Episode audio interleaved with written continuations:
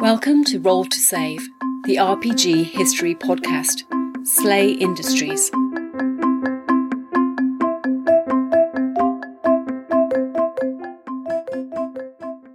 Hello and welcome to another Roll to Save roundtable. I have got Steve and Jason here as usual. Gents, how are you doing? Yeah, good. Thanks. Still bemoaning the rugby a bit, but We're all- full of Sunday roast and got a beer in my hand and looking forward to tonight. Yeah, we've already agreed that we're not going to talk about the rugby for um, reasons of Jason's mental health. What about you, Steve? How's it going across the pond? It's gone. It's gone pretty good. Uh, I guess, and we're probably not going to be talking about the football either, Ian. So, uh, no, we're not. The football's football. yeah, I, I try. Uh, football is off topic with my dad as well right now. So, what gaming stuff have you chaps been doing the last few weeks? I mean, it's been almost a month since we had our last podcast, and Jason, you were heavily D and Ding. Slightly less D and D.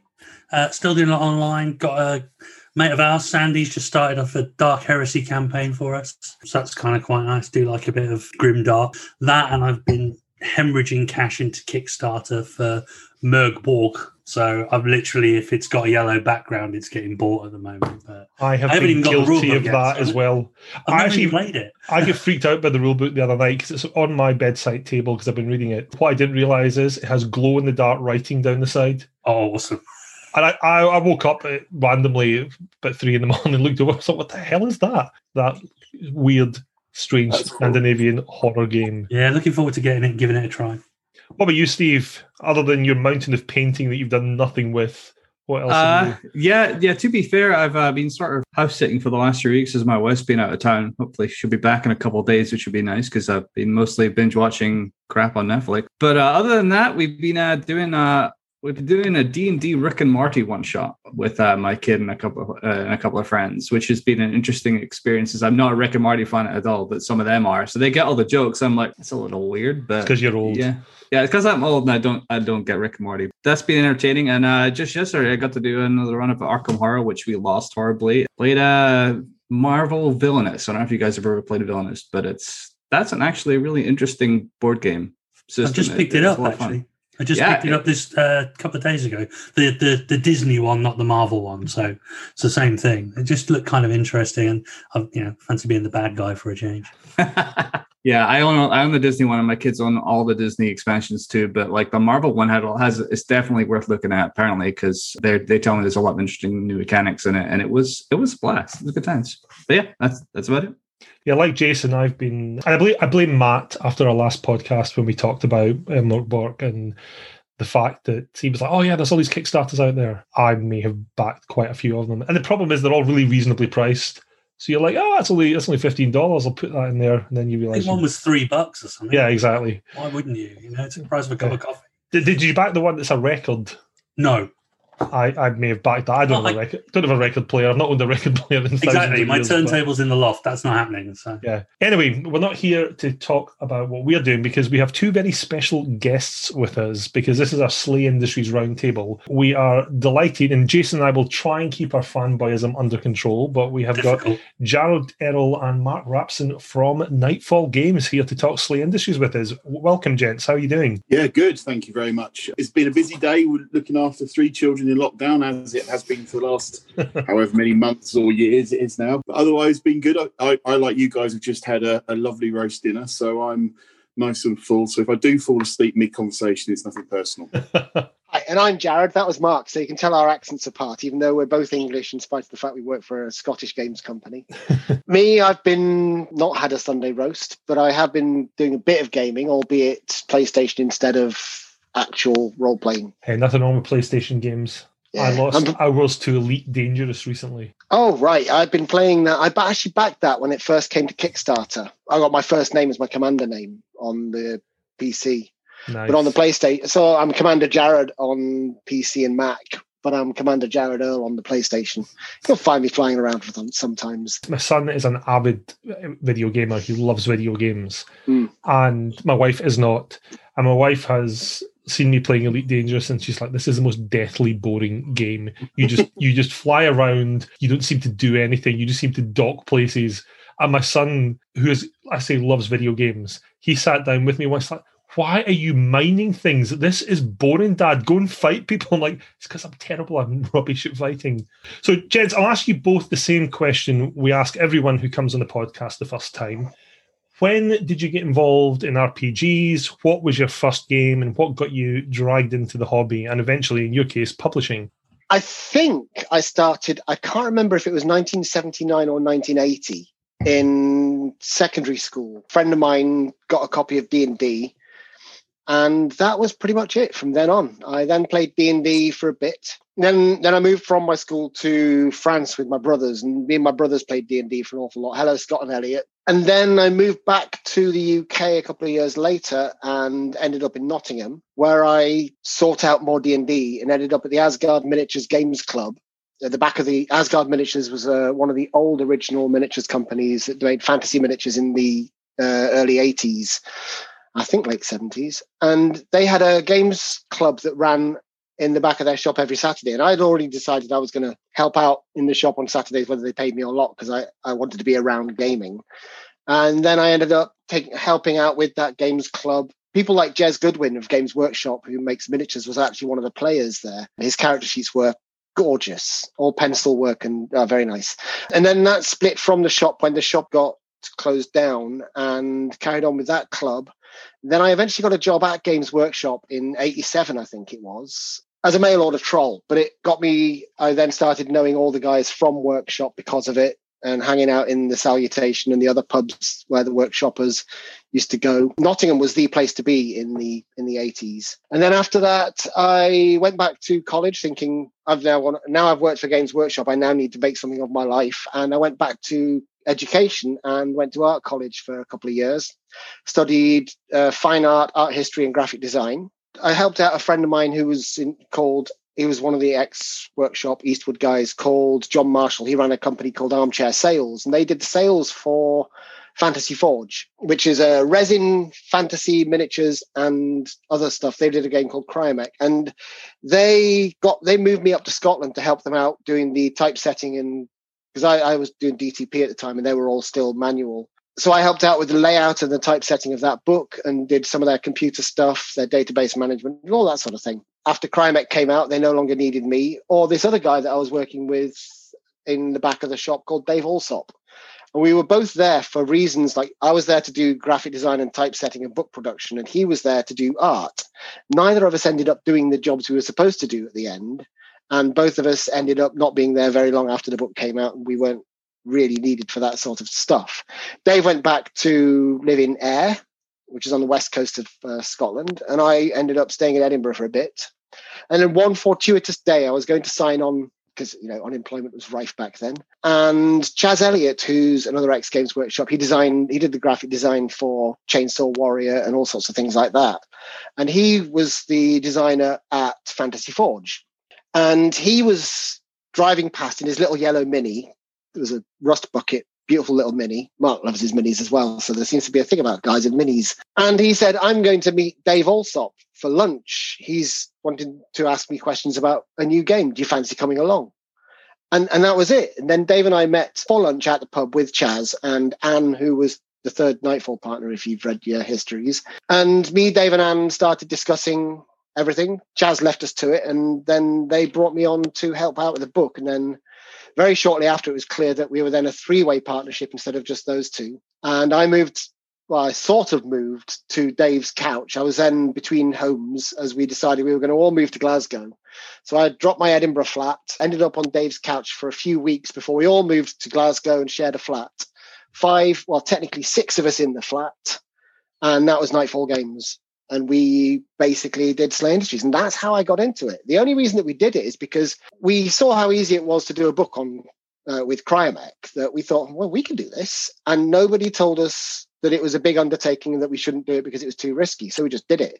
And because we just didn't understand that it was a stupid idea, I mean, really, it was that we just did it and it turned out that we actually had something that people wanted to see. It's interesting what you say about um, staying in dave's couch. I know that in first ed dave's couch actually gets a credit yes. in the in the, the acknowledgements at the, at the beginning. A lot of people stayed a lot of people stayed on dave's couch. When we moved to glasgow dave had the living room because we drew straws. I ended up literally in a cupboard. I shared a cupboard with the fridge, and Dave had the couch because he said he would put up all the guests. And there were a lot of them. There was uh, all the artwork ended up on Dave's wall, and we had to when we took it off the walls, we realized just how cigarette stained they all were. We all smoke. Well, Dave was the only one that didn't smoke. I mean, none of us smokes now, but back then it was normal. Well, and what about you, Mark? What, what route did you take?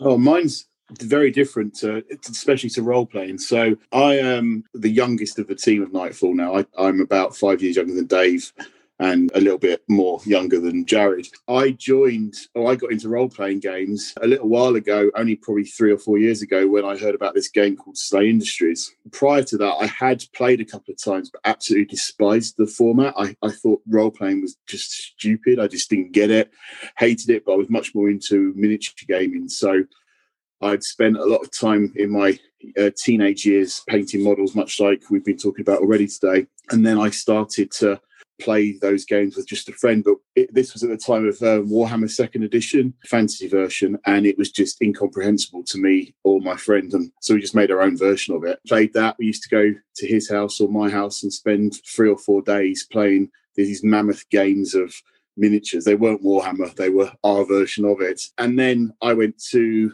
university, stayed there for eight years in total. I wanted to earn some pennies, so I went and became a sales person and eventually a marketeer in the in the biological industry. And then about seven or eight years ago, approached by a guy at my local gaming club who asked me if I wanted to get involved in making a miniatures game, which was a game called Warzone Resurrection. Warzone is also has historic connections to Nightfall loosely as well. But anyway, we got I got into that. We we produced that game. Really had a lot of fun.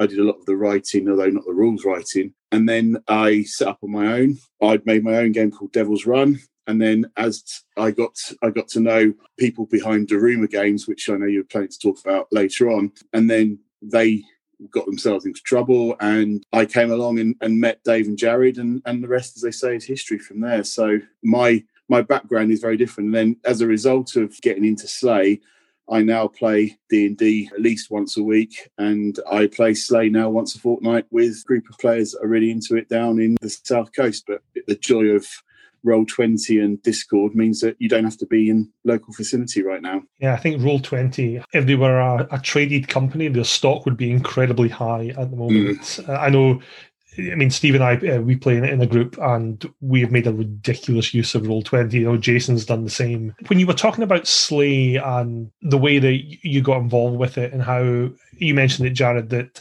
even though it seemed like a very foolish undertaking, you, you had something which people liked. One of the, the actual reasons that Jason and I became friends was through SLA Industries. We were both playing in a vampire uh, White Wolf game and I'm not quite sure what Jason made of me because I turned up late, surprisingly. Made my entrance by putting on a very strong Glaswegian accent and hurling profanities at all and sundry. But we got talking in the break, and he mentioned that he likes SLA Industries, and I was like, I like SLA Industries. Let's be friends. And for people who like it, it's I think I mentioned it in the main podcast. SLA could very easily just have disappeared it was what at the time seemed like a very very niche game and they get bought by a bigger company but then the bigger company divested themselves of it. But it's just kept going. It has a certain something that people who are fans of it absolutely love it. And one thing that always makes it really unique certainly to me is the artwork. That you look at that first edition book and I think anyone who bought it back in 93, it was like nothing you'd ever seen before in terms of the art. There are other sci fi games out there, there are other dystopia games out there, but this particular one had a certain feel to it. Now, you mentioned, Jared, that all the artwork got hung up on Dave's wall. What came first? Was it the vision for the artwork the concept for the game, or was it something that was more blended over time? SLA Industries mostly came from Dave's head before I met him. He showed me a couple of the old two inch high doodles that were characters of SLA while he was at Fantasy Forge. So I'd say that the ideas and concepts came first, but because Dave is an artist, it was whether or not the art came first or the ideas came first it's hard to say because he would have thought the ideas visually as well as the concepts. The art influenced the way we all thought about it, but most of it came from once it had left Dave's head, the rest of it came from what we played in that Glasgow flat and in the Ayr flat before it. Just as we were trying to develop and make the game playable, make the world playable. The visual style of the art was in our heads because we were, like I said, it was on the walls. We were surrounded by it, including some of mine that never made it in the book because I was okay at drawing, but when I suddenly saw Stuart Beel's stuff and Chippy's stuff, and obviously Dave's stuff as well, that it was all there, I realized that no matter what I did, I'd never be as good or, more importantly, as quick. I could do a nice picture, but it would take forever. Um, and my skills were much better set, uh, put in other directions. It was a waste of my time to try and be an illustrator for SLA. But the idea is it was a very visual world we lived in, and that set some of the tone. So I'd, I'd say pretty much it was probably the ideas that formed the art that formed the ideas. I, think as well, having spent a lot of time now with both Dave and mm. I think you, you, you, one has to remember that Dave, this is what Dave thinks about pretty much all the time. You know, he's got a day job which is artwork, but he is literally thinking and concepting stuff in and around SLA every single minute, pretty much yeah. of the day when he's awake, and quite possibly while he's asleep as well. And I think this is something that the, therefore the depth of the game and the nature of the game and the scope of the game is so much bigger than pretty much anyone else could do because you know we've got other things going on we haven't got that commitment to the game itself and dave yeah. really has and jared and i get the opportunity to sort of help create by by allowing him he allows us to bounce we bounce things off each other he talks mm. through things with us but and also to be fair to jared as well he's also been absolutely critical to this. I mean, I think my feeling is that a good creative always needs a best mate to talk to, someone to bounce ideas off of. And that's the role that I think Jared has played absolutely blindingly over the last 30 odd years, not only because they are best mates, but also because they love to talk about it. And, you know, I, I, I've been to pub meetings with them and I know they go to pub meetings with other people and, and the conversation is always about SLA. And it's been that way for 30 years because that is what Dave always wants to think about and does think about. The reason that SLA Industries second edition was able to happen was, I mean, a lot of the ideas were discussed over the last 10 years in pubs. And that's one of the things that's been hard about this pandemic is that we can't go. I see Dave once every six months right now. I mean, we talk a lot.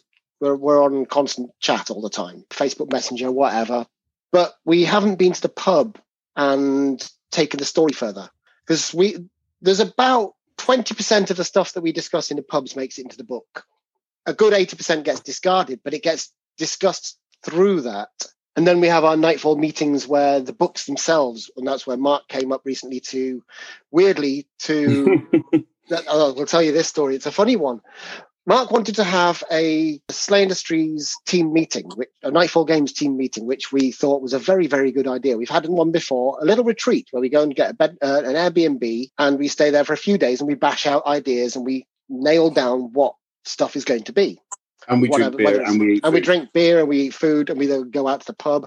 We then go out to a uh, nice Indian restaurant, Air India, very good. So Mark Mark wanted to do this in Scotland because the last one we did was down in England. So he found somewhere on the west coast of Scotland, which is really close to Glasgow and to where my little village. I'm in a village called Muirkirk, which is on the A70. And he found this place called Ayr. Dave and I said, "Yeah, we, we know Ayr. We know Ayr. We we started nightfalling there."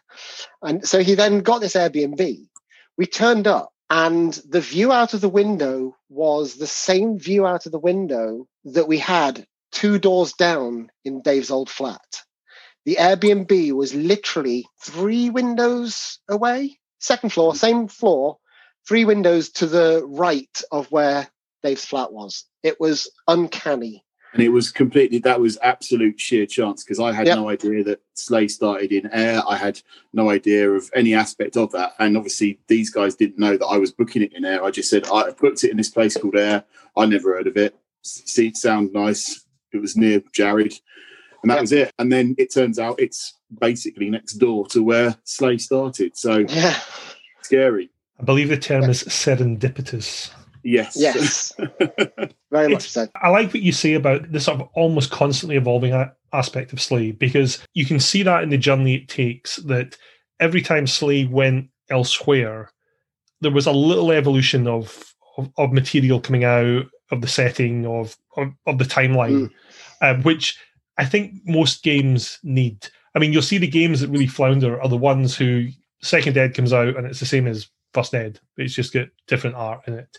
Whereas SLA has has changed, it's evolved. I remember when Karma first came out. For those of you listening who have never seen Karma, I will always rave about Karma as a source book because the way Karma was constructed is 90% of it was in world fiction and articles. It was designed as a, or it seemed to come across as a SLA operatives lifestyle magazine. It's the sort of thing you'd buy in World to find out what the latest and greatest was coming from SLA Industries. And there's the rules were sort of crammed away at the back. And as I said on the main podcast, nowadays that's quite a common device, but back then that was completely revolutionary. I hadn't seen any other companies who'd done anything like that. It managed to maintain that same stylistic integrity that the original had, whilst introducing new things, moved the plot along, it moved the world along, there were inventions. I know that I had one player, as soon as he get his hands on Karma, was like, I want to play a Vevaphon. Can I be a Vevaphon? And I'm like, oh, bloody hell, I have to go and read up on these things. And that was a, a, a bookkeeping nightmare, but he had, he had a lot of fun with it. It's always seemed to evolve slightly every time something new's come out. I mean, Jason, you own virtually everything SLA related. Would you say that's a fair assessment? It's a spot on assessment. I mean, what every time you got something new, it was like the date moved on a bit, and actually that's even more so, more true with the version two, because what is it, fifteen years later or whatever, for, from the 900 SD that we're used to in First Ed, it is like it's constantly evolving. I was kind of really hoping with First Ed, certainly when Karma turned out, we'd get more of the same that came after and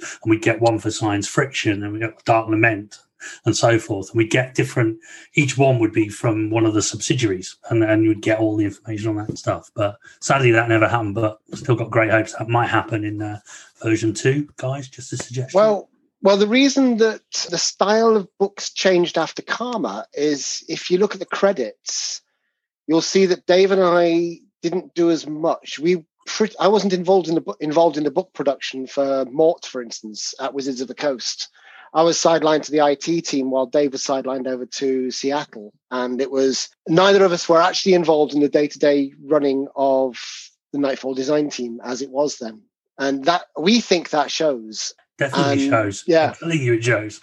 I would say that the one that it shows most in is the Cubicle 7 Cannibal Sector 1 because well, I, yes. I, bought that. I got Jason that for his birthday because I'm a good friend. I, and I was reading it after I bought a copy for myself, and I'm like, this doesn't feel SLA Industries. And when you, especially when you got to, there was a, I won't spoil it for anyone who might want to read it, but there's a, a platinum BPN included. But you read through that, it just doesn't seem to gel with stuff that's gone before. Artistically, it looks incredibly different. And I, I believe that was the last thing Cubicle 7 released for, for SLA Industries. I think Hunter Sheets 1 might have come after it. Was it? Okay. But it, oh, I, I don't know, actually. You might be right. Well, there are several reasons it doesn't feel right. The first being it's print on demand, and I I have opinions on print on demand. I think it's a great idea that I will never use. It's a brilliant idea. Print on demand is revolutionizing the way that role playing games are made because people can have smaller print runs. I don't like print on demand, and it's purely for personal reasons. I, I like to have a lot more control over the printing, which is why if you look at CS1 and if you look at SLA Industries second edition, they are very, very shiny books.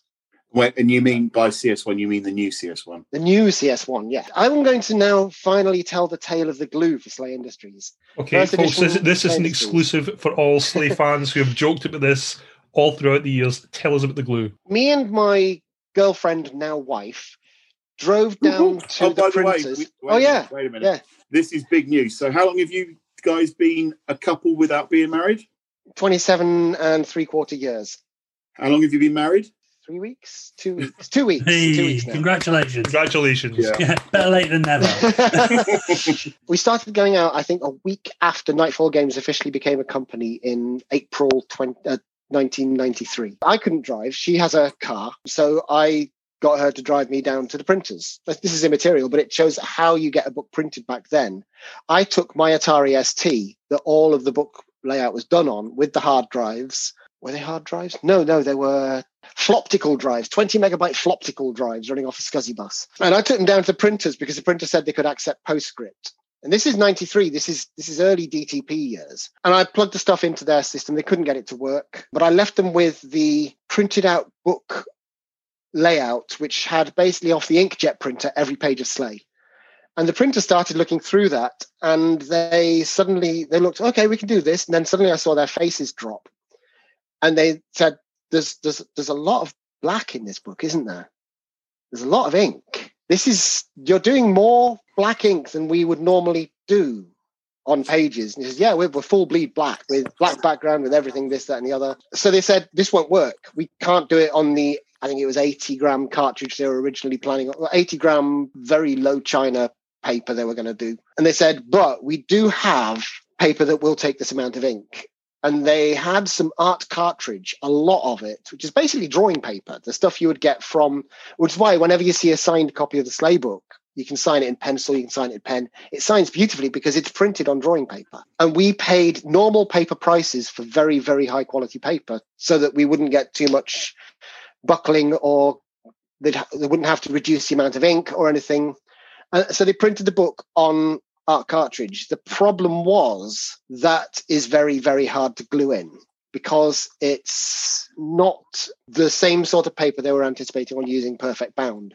They would normally do something like saddle stitch or other blah blah blah technical technical technical they wouldn't normally do that sort of thing with that sort of paper and because of that the glue wasn't in uh, wasn't as strong on the paper as it should be and there you go. That's why SLA. Um, now, if you go and have a look at your original copy of SLA, the first orange cover, as it's called, even though it's not orange. Now, check out the actual paper in it and feel that and think of it as drawing paper, and you'll suddenly realize, oh, hang on, that's very nice paper.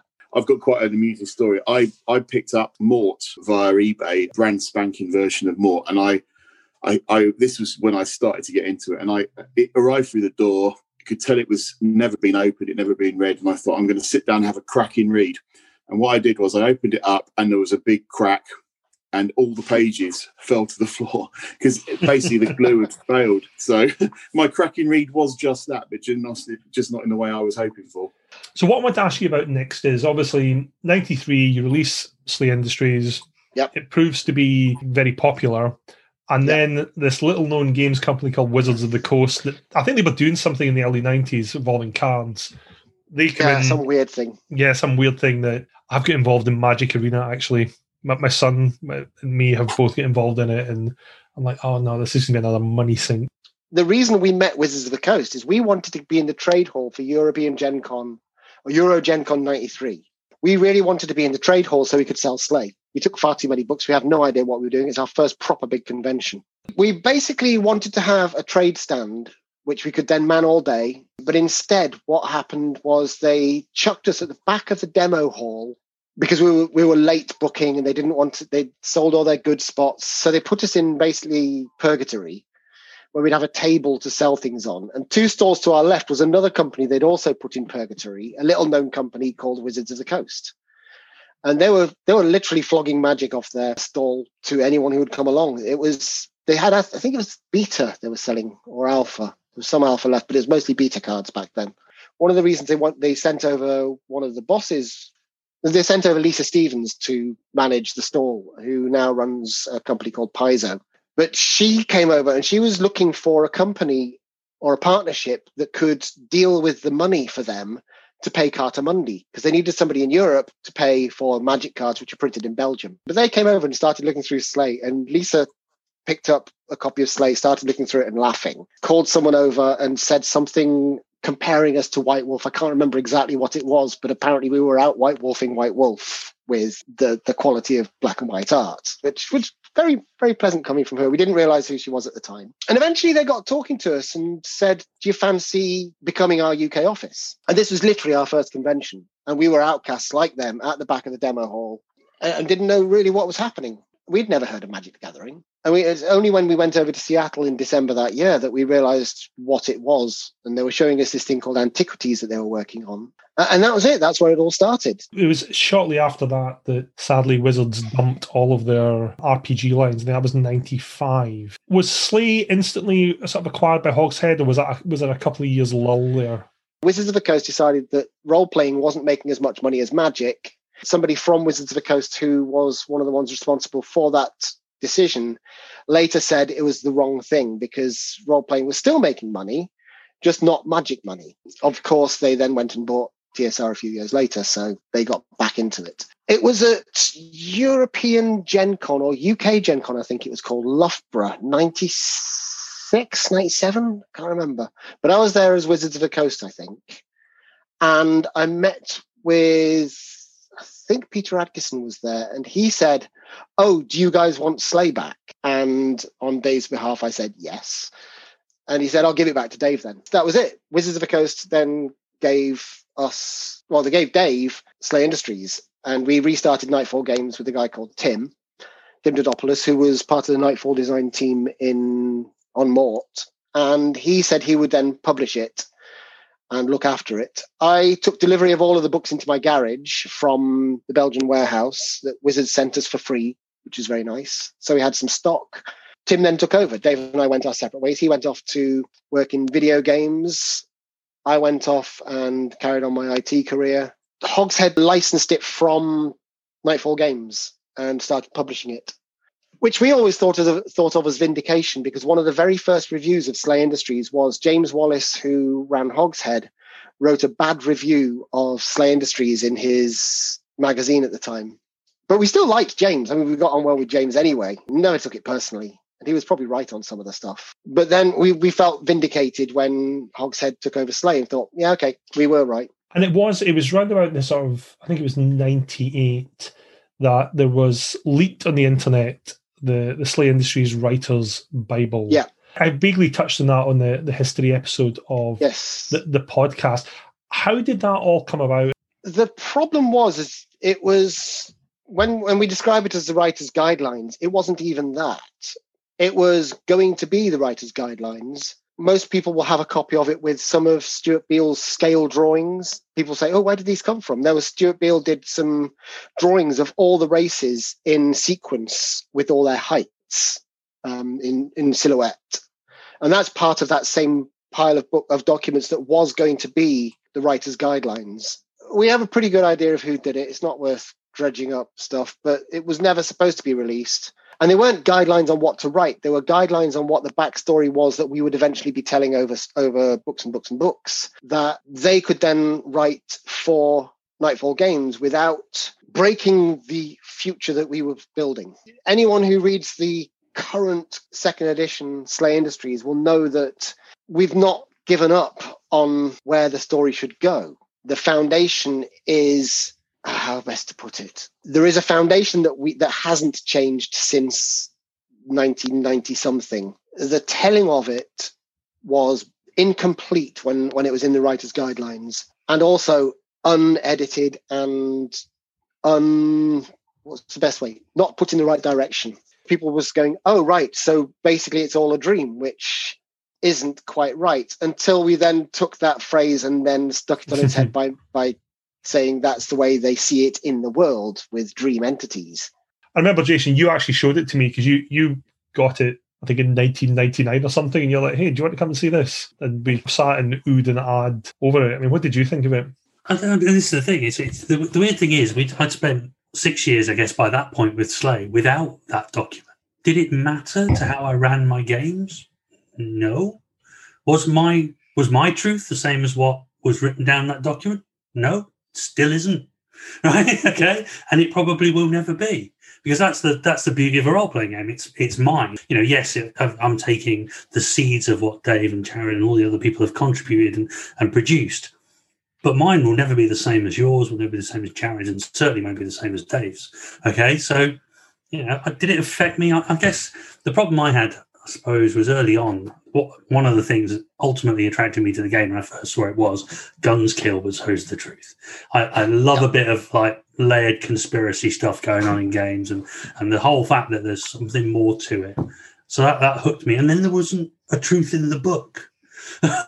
so it was like, ah, okay, now what? And you started to just had to make it up, but that wasn't a bad thing, I don't think. So, I mean, I've literally, I've still got it on my file system here. I've just found it. I, I probably haven't opened that document in, you know, probably since we even looked at it. You know, kind of turn the, turn the, I think it, it, it's, it's hard to know how to compare it to something that, that people will understand as to what that document is and what it should be considered as.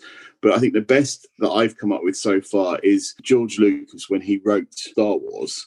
he he had originally a plan of nine nine movies from the beginning. He eventually focused down on on what we now know as A New Hope, and then he made the, the next one and the next one, and then there was a big gap.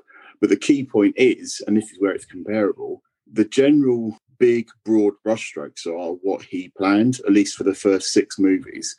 But you look at episode one, two, and three, and it is not anything like he had put out and planned on the documents that have been leaked of his. And you know, even even episode four, which was the first one he made, the characters' names have changed. Certain characters have changed species. Certain characters don't exist. Certain characters came back later. So, for example, Mace Windu was a name in the first draft that never got anywhere, and, and then it reappears as a character in episode one, two, and three. And the character of Mace Windu is nothing like what he planned. It's just the name because Samuel L. Jackson came along and said, I want to be in your movie. And George Lucas says, Yes, you can. And you can have a purple lightsaber if you want it. In a way, it was a good marketing idea because we're still talking about it 30 years later. But equally, it's a shame because it does ruin it. And then people condense it down to it's all a dream, which clearly it isn't. It's not basically Bobby coming out of the shower in Dallas. It's so much more complex than that. It also goes hand in hand what we were talking about earlier with the ever evolving nature of it. I remember when I first downloaded the data packets that you guys put in DriveThruRPG. Mm. I got the Ursa Carrien one first. I was like, oh yeah, this is cool. This is sort of nasty. I can put in the game. Then started downloading the other ones, and you're left like, whoa, hang on a minute. What did, what did I just read there? That's really similar to some of the stuff that was in that document. It's changed slightly. And when you look at the uh, the data packet on the Dream in particular, it's got entries in there that are almost having fun with people who were decrying the truth as it was. And you mentioned, Jared, the, the new rule book if you're picking up SLA for the first time, you will not notice it. If you're a long time SLA fan, the opening piece of fiction and the closing piece of fiction are a big invitation to get on board with SLA Industry Second Edition and see what's what's what's coming next. I, I wrote that last piece in the last page, but I I stole chunks of it from what Dave wrote about the dream entities in the Cannibal Sector One book, the good one mm-hmm. Cannibal Sector One book. Um, but uh, but I knew that most people wouldn't have read Cannibal Sector One. It's this it's a big book, and not many people did. And that's yeah. that's that's another real real shame, really. That that yeah. book, the second Cannibal Sector One, the one that that not, New Nightfall produced in 2018, I think mm-hmm. it was now. That book is absolutely unbelievable when one looks at the level of detail, the quality, the amount of art, and the fact that probably only 800 people have seen it, it, it really is a shocker because that. that if that that book is just if you're a SLA fan or you want to be a SLA fan, get that book. It's unfortunately first edition rules, so not the same rule set, but there is a conversion doc. But that book is just a joy. I mean, the amount of love and effort that Dave and Jerry put into it, and then Shep and myself put into it once we came on board. It, yeah. It's just unbelievable that it's not got the love it has, and it should. I'll be honest, it should have won awards. When I look at who wins awards and what they win awards with, that book should, should be up there. I've actually got a text I sent to Jason with a picture of the the good CS1 book, and I think I entitled it something like "What am I holding now that makes me cooler than you?" Because I, I, I, backed the Kickstarter, and I originally backed it for the book, and I mentioned it on our, our mm, history podcast. Yeah. That was a Kickstarter that very rapidly got out of control with what was being promised versus what it was originally meant to be. And the book is absolutely beautiful. It's full color. It, I mean, it's thick. You could concuss someone with that book quite easily if you wanted yeah. to. But it's the biggest book we will ever produce. The the actual quality of what you've got in there as background is completely new even compared to the stuff that's in SLA Second Edition, there's stuff in Cannibal Sector One that isn't in SLA Second Edition. And in fact, that little nod that you have at the end of SLA Second Edition of the, the line of "We are all dream entities," that actually crops up at one point in Cannibal Sector One. And I found that's myself right. rereading it. I was like, "Whoa, is it? Is this like the biggest spoiler ever?" That yeah, the whole the whole Blackwood story that people just just completely missed. It's yeah, doing that Cannibal Sector One book proved to us that we could do SLA Second Edition. if we hadn't have done that, if we hadn't fallen down that path, we would we wouldn't have ever been confident enough to do second edition because we'd have thought there aren't enough people. There aren't when we're not large enough. We're not, we'd never get it done in time. If it's just like the data packets was me and Dave in the pub. This is another thing because I don't know whether you guys were planning to touch on it, but I'll bring it up now anyway. There's quite a few people that have decried Nightfall certainly in the period after Cubicle 7 uh, and maybe during Cubicle 7 for not producing enough. But when you take into account that it was Dave and Jared 100% doing it in their own time, it's actually quite impressive what they did do. And then we were lucky enough to sort of be in a position to do Cannibal Sector 1 um, and do it the way that Cannibal Sector 1 was meant to be done in the beginning. I became aware, as I said, uh, of SLA Industries about a year after that Kickstarter had happened. And the reason I became aware of it was that uh, the gentleman in charge, gentleman called Mark Wallace, I'd become aware of uh, via shows. He used to be a Mantic rep, and then he he'd set up uh, Daruma with with these guys. So he was my first point of contact. I just set up my company to make miniatures for myself and for other people. We were cost competitive and we were in a bit of a battle with a colleague of mine who I'm really good mates with, but he was doing a similar thing. And both he and I had come out of Prodos Games. And that's a gentleman called Rob Alderman, who now is in charge of Lord of the Rings and Blood Bowl for GW. So he's done amazing. Another good lad. Really good lad. And what happened was Mark Wallace had been using Rob to make his models. He'd also been using Prodos Games, which was the company that I was part of before. So anyway, I got to know Mark Wallace. Seemed a nice enough guy. He paid for things. He he got us to do casting, uh, uh, design, and then and then casting, etc. So anyway, they came and saw me, him and, and his brother, who were the two non-Nightfall directors, and asked me to buy into Daruma and I looked at it and I asked them to give me the due diligence that I would need. So um, previous bank accounts, etc., all the, all the finances, and they were not able or not willing to give them to me. I believe the first one not able. And long and short of it was, I realised that there was no way that I could come in and take part of Daruma because it was it was a sinking ship. I then spoke. By that point, I got to know Dave and Jared a little bit better, and, and mainly Jared because obviously Dave doesn't want to get involved in that sort of thing, and fairly so. And so Jared and I talked about it, and I looked at saying, right, well, instead of me doing it as Wordforge, I'll do it with you guys. And then it just became clear that the miniatures was not where it was at to me. You know, the miniatures are, is is a very crowded market, and obviously SLA is a is a role playing game. That's what it is. So I, I said to Jared, and I'm sure he can remember it look, there's no way I can I can help you if it's just the miniatures. We've got to we've got to be involved in the whole thing, and that's pretty much what we did. Um, I I brought in a guy who's a good mate called uh, Chris Shepperston, who uh, is a he did he did the rules for SLA Second Edition. And he was one of our writers. It was bloody hard work. We knew that we were on the solid ground and we knew we would prove to people that we were going to make this happen. And as an example, we have done the second edition Kickstarter and it's out there. Most people have got it. We proved it in our abilities. And I think, unfortunately, SLA has, or Nightfall has been caught up with a number of people that haven't been able to do the job that I fit in this company. As a result, SLA's never really met, met its full potential. And, and I might be being arrogant here, but I'm not suggesting that I'm giving it its full potential, but I'm certainly giving it better potential than it had with anybody else. I think the thing I loved about I, I finally had the Kickstarter arrive. So I got the the bag, and inside the bag there was a book. Yeah. There was a bunch of models. The models are still unassembled. The book was the first thing I, I went for, and I, I do miniatures war games, and I like painting minis. Mm. But that was never what I was in for. I think you you summed it up quite nicely. SLA is not a miniatures game.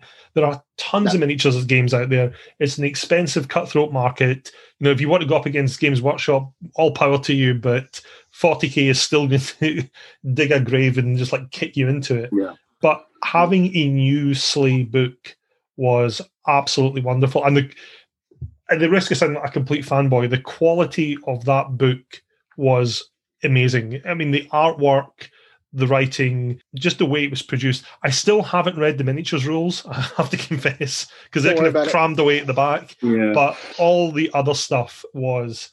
I was slightly terrified you included stats for Digger.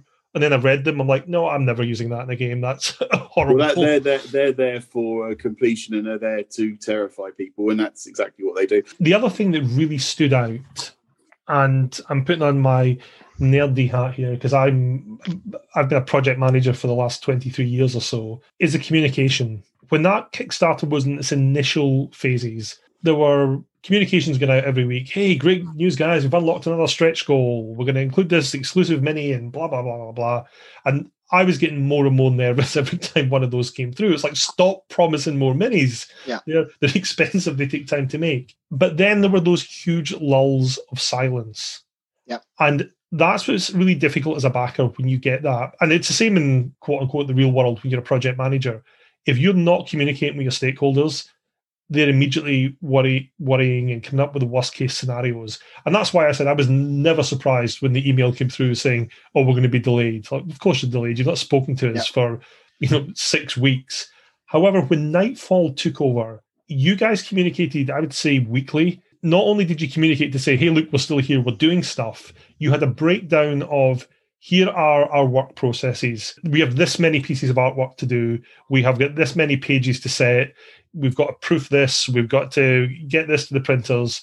And here's the status of them. And you did exactly the same with SLA Second Edition. And when you have that level of communication, backers don't mind if things slip because you're being honest. I mean, with Cannibal Sector 1, you had to be very honest and say, right, there's a bunch of stuff that's not happening. You guys have to make a choice. Do you want this or do you want that? You can't have both if you want the whole thing delivered. I think that's an incredibly beneficial form of communication to have. I think it's what gets you the loyalty. That that's why I think second edition's Kickstarter was such a success because the people who were on board for that were like, well, these guys talk to us and they give us updates and they're honest about it. I mean, when you consider even with COVID, the delivery of SLA Second Edition was pretty much flawless as Kickstarters go. Yes, there was a delay, but when Yeah. you've got a global pandemic, it's only to be Yeah, I, expected. I, I don't. I don't think it was. I mean, obviously from the outside it would have looked flawless, but we did have some real problems. I mean, Shep leaving was a massive body blow to the team. I mean, you know, we Mm. thought that we were a team of four and we became a team of three overnight. And yes, he had written everything he'd promised to write, and he'd done that quite a long time before, but.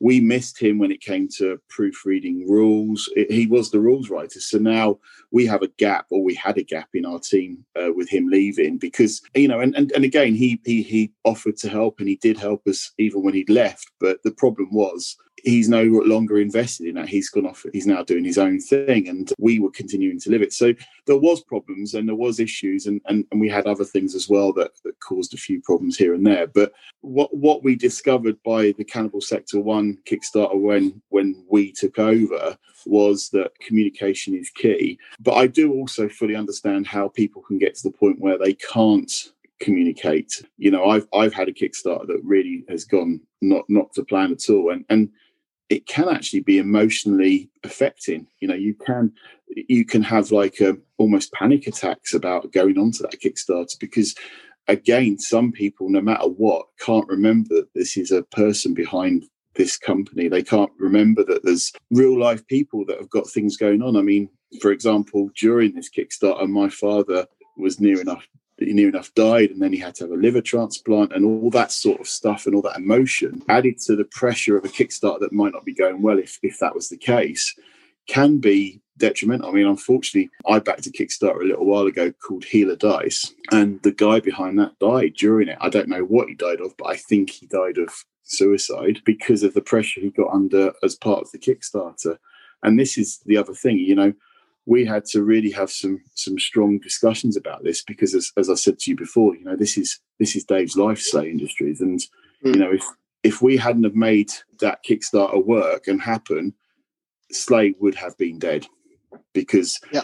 we'd have lost so many people. We we might not have lost everybody. We probably wouldn't have lost everybody. We would have lost enough people that it would no longer be viable. Mm.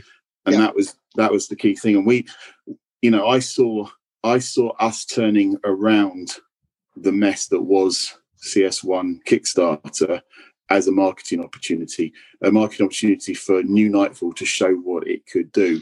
And at that point, New Nightfall was four people that were working our nuts off, if you mind the expression, to make this game happen. And David, uh, Dave had been doing all of this, even though it was so bad before. we took over, Dave had still been pumping out artwork on a, a regular basis for no money whatsoever. You know that that CS1 book is basically a labour of love from four blokes who spent a lot of time, effort, and money that they still haven't seen a result of, and probably never will. Yeah, as you say, fortunately for us, and and hopefully because we showed that we were we cared and we we fixed it, people supported us, and as you say, we did. The Kickstarter was more than double, but when you take into account the um, the pledge manager as well, it's more like triple the amount that um, the first uh, Cannibal Sector one did. Well, speaking of that, second edition, as I mentioned, has come out. Yeah. I, I have my my grubby mitts on on my copy. Me too. Mm-hmm. Yep, Steve hasn't because he's an electronic loser, doesn't like tangible things. Oh, I, I couldn't. I couldn't look at the PDF. You were such a spoil sport with the I know. PDF. I, was so excited when the PDF came through, and you're like, "No, I'm waiting till I get my book. I don't want to talk about it just now." I'm like, I'm, get I'm that. kind of glad I did. Because Yeah, it's a, it's a lot more beauty, popular. right? Yeah, a lot of people do that. A lot of people said, "Well, I'm not getting the PDF. I'm going to wait till it comes out. I'll I'll wait till I can buy it in a shop." Fine, we'll sell through retail. No problem at all. Oh no, don't care no. when you I get was- it. I, you know, it was a no-brainer. I was going to get kicks. It was going to get funded, right? Well, okay. I, I, I clicked the button. It was like, "Oh, just, just take my money, please." yeah, Just but we, were- we, we were Uh, very much at the. So, so how? Which one of the top tiers are we going to go for then? Well, it was. In fact, I actually got the top tier, and then they kept adding top tiers. Yeah, and it was like, "Oh, guys, I'm going to eat this month." You know. well, you know that was really really amusing because obviously we went to Kickstarter with with our expectations, and we'd we'd already we'd already decided at the very beginning, you know, we would only maximum amount of pages we would have would was 224. We would have a GM screen with a 16 page doc. And uh, whatever else, there was there was very little that came along that was additional. But what did come along that was additional was the two different cover versions. The the um, the wall one, which is this one here, which I, I know it's a podcast people see. So this one was the first one we did. And then um, as we were doing this, we were talking with a gentleman called uh, Johnny Hodgson, who's a very good friend of, of Dave and Jared. He suggested we look into these leather bound ones. So we did. But obviously at the beginning of Kickstarter, we had no plan for them. So if you actually, if you're that way inclined, you have a look at the graph for the SLA second edition Kickstarter. It breaks every single rule of a Kickstarter with regards to the shape of the graph because it's got two peaks midway through, and that's because the first one was the first um, the wall version of the book, and then the second, much bigger one, which surprised us even, was the leatherbound. that may Yeah. be when I changed my pledge. I, I, I had to. I really had to struggle. I was like, "Oh, I want it. It's so pretty." Uh, I just. Oh, So yeah. I'm- I, I I'm- kind of. I, I do kind of regret it now. But No, I, I'm conscious we're coming up for time here, so I'm going to ask Mark and Jared, both of you, what are your top three things in second edition? And I'll start with you, Jared. Oh God. Uh, the pressure. the Don't say top the three things that I would. uh, yeah, index is all Mark. In- index has nothing to do with me. well, we know it wasn't in first ed, was it? Nope. Nope. Didn't have the software to do indexes back then. I don't have it Um, now. It's just my head. yeah, like I said, it's all Mark. Indexes are all Mark. I don't. I think people should discover the book by reading it and memorizing it. That's not entirely true. Um, the thing that I liked about second edition, the three things that people should notice. That's a really tough question. I think people should read as much of the background as they can because, well, because we put a lot of work into it. I also really, really love the GM screen and I love the Mort map and I love the fact that we got artists in. The fact that it's not just Dave doing it, struggling, breaking his fingers. It's all based on concept work from Dave. But it's nice to see when you write something and then someone who isn't the guy who normally draws the stuff you write draws it, and you think, "Oh, that's interesting. I hadn't thought of that." But the things I think that people should read is for SLA Second Edition, they should go and buy Cannibal Sector One and read it. The the 352 page book. It's got so much stuff. So the three things, yeah, Cannibal Sector One, the Mort map in the book, the one that's the vertical side. Mhm.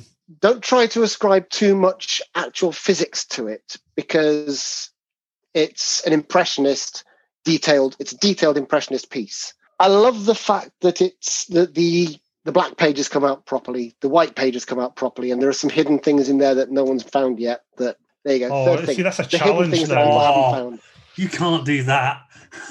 For instance, I will tell you the one that I hid in Cannibal Sector 1 before we get to Mark's favourite things. In Cannibal Sector 1, there is a piece of fiction that, that Dave wrote about the dream entities where they walk into a stadium and every single book is open with a knife through page, says he looking it up, page 33.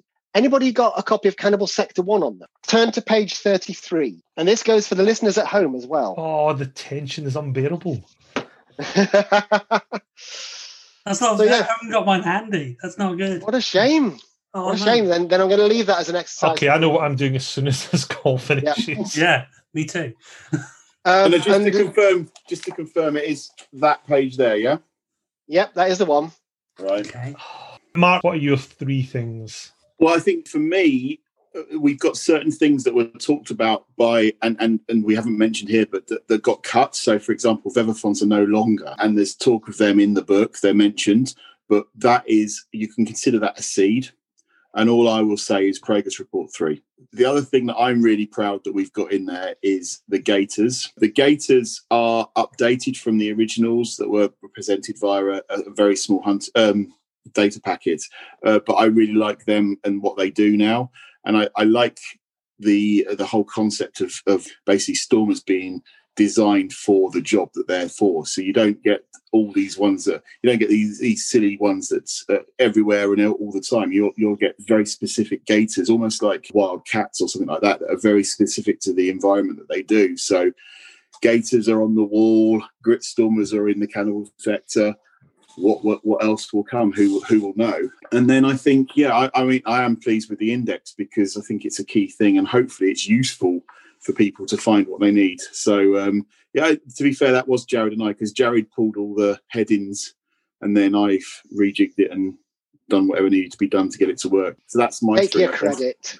Take your credit. And, and what was you. quite 'cause funny is when we when we released the PDF, um, the beat the beat the alpha PDF, we hadn't got around to doing the index, and it was just a uh, something else at the time, and, and a couple of people got really angry at us because it wasn't it was useless, it's useless. But they haven't said anything about it since it we, since it actually exists now. I don't know whether they have will. said that they want a bookmarked PDF, which I'm working on. yes. well, that'd be nice. Yes, that would be awesome. That would that that was. Uh, that- and I will get it working. Then the next version of the PDF will be updated once my other tasks are off the table, which are numerous. But after they're off the table, the bookmarked PDF will be out. Well, I'm glad you mentioned the GM screen. My son was rooting around the other day and he found the GM screen. And for those of you who haven't seen it, it's a it's a four panel screen. It has this amazing piece of artwork with these poor operatives that have been ambushed by all manner of nasties from the world of progress. And when my son saw this, he went, "That would make an awesome movie."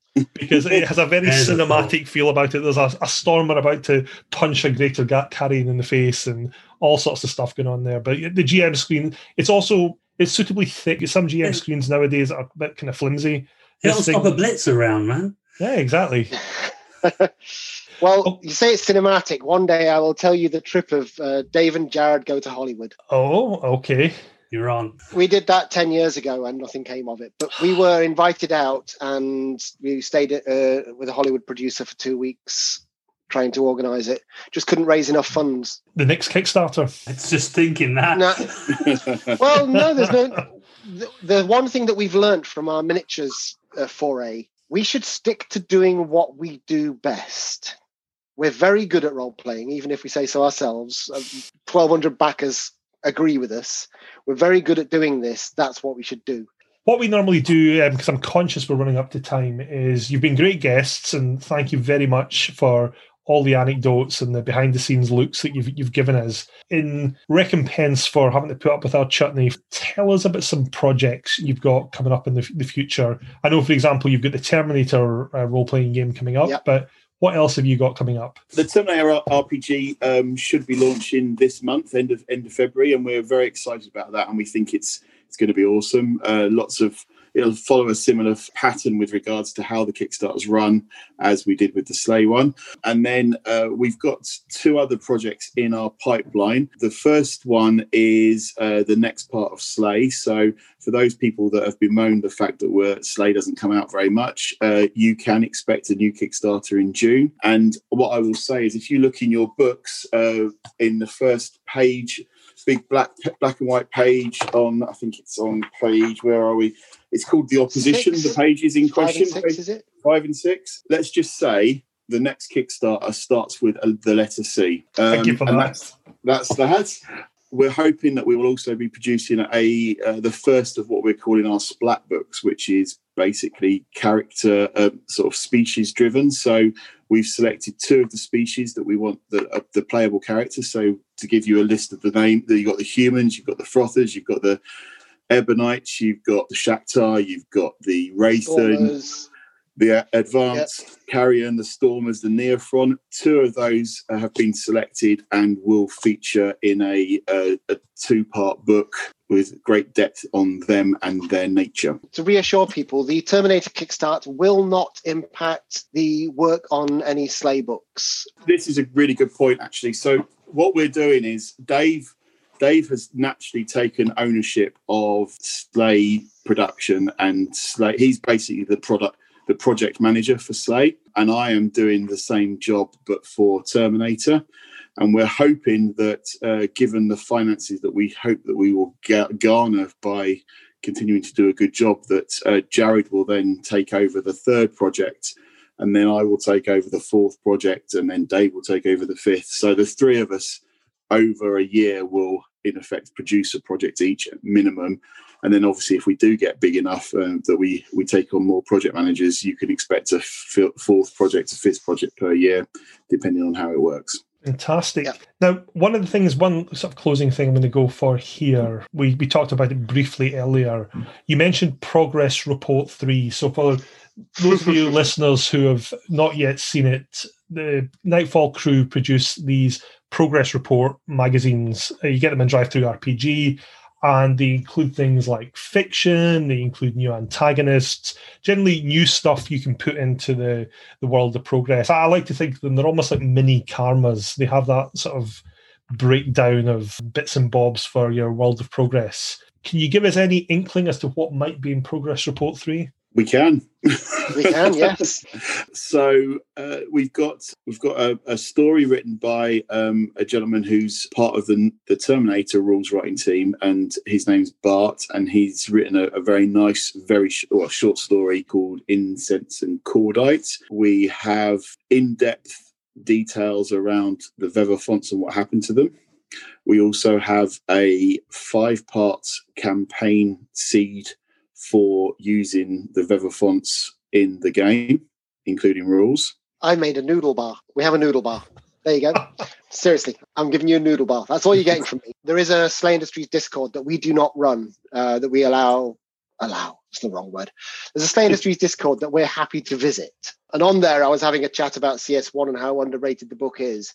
And I thought ideas of a campaign and thought all, all these war movies are like that would just drop in straight to be Cannibal Sector 1 scenarios. And I've got the seed for a campaign, the introduction for a campaign that I hope to drag out over progress reports three, four, and five, and maybe onwards. Just little ones, little bits. Think of a war movie. There you go. There it is. In second edition, we've got a double page spread about the pit as well. And um, Mhm. when that was originally written a long time ago, it was more sort of like about the structure and the nature of it. But as we got towards the end of the book, we realised that we'd much rather tell you all about the music of the pit, including um, Shaktarian Death Ballet or whatever it was called. I forget now. But um, folk. That's it, Sectarian folk. So um, the writing that was going to go in there, we've we're also putting into Progress Report three as well. So it's got, I think it's going. to I don't know. I mean, Jared, do you know yet how big this document's going to be? Because it's fairly I should have a page count. Yeah, it's it's at least 16 pages, I'd say. More than Yeah. that. But something like I mean, expect it to be 12 to 16 pages and be surprised when it's more. it's a good mix of stuff and as you say it's in a way it's the the child of the Karma magazine approach because you know these are things that we want to tell but they don't necessarily fit in the books that are Yeah. coming including the Vevaphons for example i mean I wrote. I, I really wanted to sort of tie them off, and um, Yes. hopefully this does that. But obviously, they're not something that we want to talk about, particularly in a in a published book. But they're great Yeah. for this this situation. The, the the problem being is the Slay Industries second edition book was 224 pages and it took a year, almost exactly a year, to go from Kickstarter to in your hands. If we'd have done as much as we wanted to do for the book, we'd still be on it now. I think I think it's become fairly clear through the discussions we've been having here where uh, why exactly we were really happy to get Mark in. because Mark makes you you, know our strengths. One, of- one, of, one of the reasons that you survive this long is you learn your strengths and you know your strengths and you know when not to try to go outside your comfort zone. And we're really good at, at putting books together. Really good at that. We have the role playing books. We have to acknowledge that, but we also have to acknowledge where we're not good. And the fact that Mark can also write as well make make makes him because if you got to be able to write if you've got to join Nightfall, that made it a very very useful partnership. What, what would be really interesting, really interesting one day, and it's again, it doesn't really matter, but it would be really interesting to see if anyone could identify who the writer was from these books. Because, you know, as I Yeah. say, this book has got four writers in it. It'd be interesting to see if anyone could work it out. You know, uh, what was a Dave and Jared, and what what wasn't maybe. That's actually a very good point. What you see, I think it's one of the the strengths that you've actually seen with Slay really since the beginning. Is you guys are very good at using different voices. There are some companies that they have certain writers, and you can tell when certain people are writing because of the style or the way the characters act or whatever. One thing you've done very successfully at Nightfall is you managed to have different voices when they're required, and it's not always a oh well, Jared obviously wrote that because the characters always sound the same. Anyway, gents, on that note, thank you so much for taking the time to to come and talk talk with us. We've largely sat and listened because Jason and I certainly are huge fans of Slay Industries, so it's it's been great having this this time. Thank you again, gents. This has been an absolute pleasure, and we wish you all the best with these Kickstarters that are coming up. And you're doubtlessly going to see me and Jason dropping a load of cash on them as well. So Well, thanks for thank that. you very much. Good. Thank you. Well, be- before I go, I'd like to give a quick plug for Shep, who was the rules guy. Uh, he's got a Kickstarter out um, for the Gaia Complex. And also keep an eye on What Handiwork Games, who's John Hodgson, one of our closest friends. Handiwork Games and Nightfall Games spend a lot of time talking. Let's put it like we that. should probably we should also probably mention uh, our friend uh, Steve Turner as well. and of course, uh, Steve Turner, yep, who helped, who was very, Steve Turner was instrumental in the the putting together of the deal that became Mark joining Nightfall. Yeah, excellent. Brilliant stuff. Yeah, our friends noticed as well. Yeah, and thank, thank you guys very much for this. Really appreciate it, and it's No. been a joy. I hope we haven't rambled too much. Not at all. Not at all. No, this is this has been a, a real a real pleasure for us.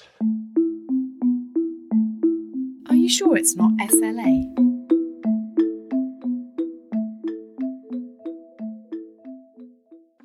And that was our Slay Industries Roundtable.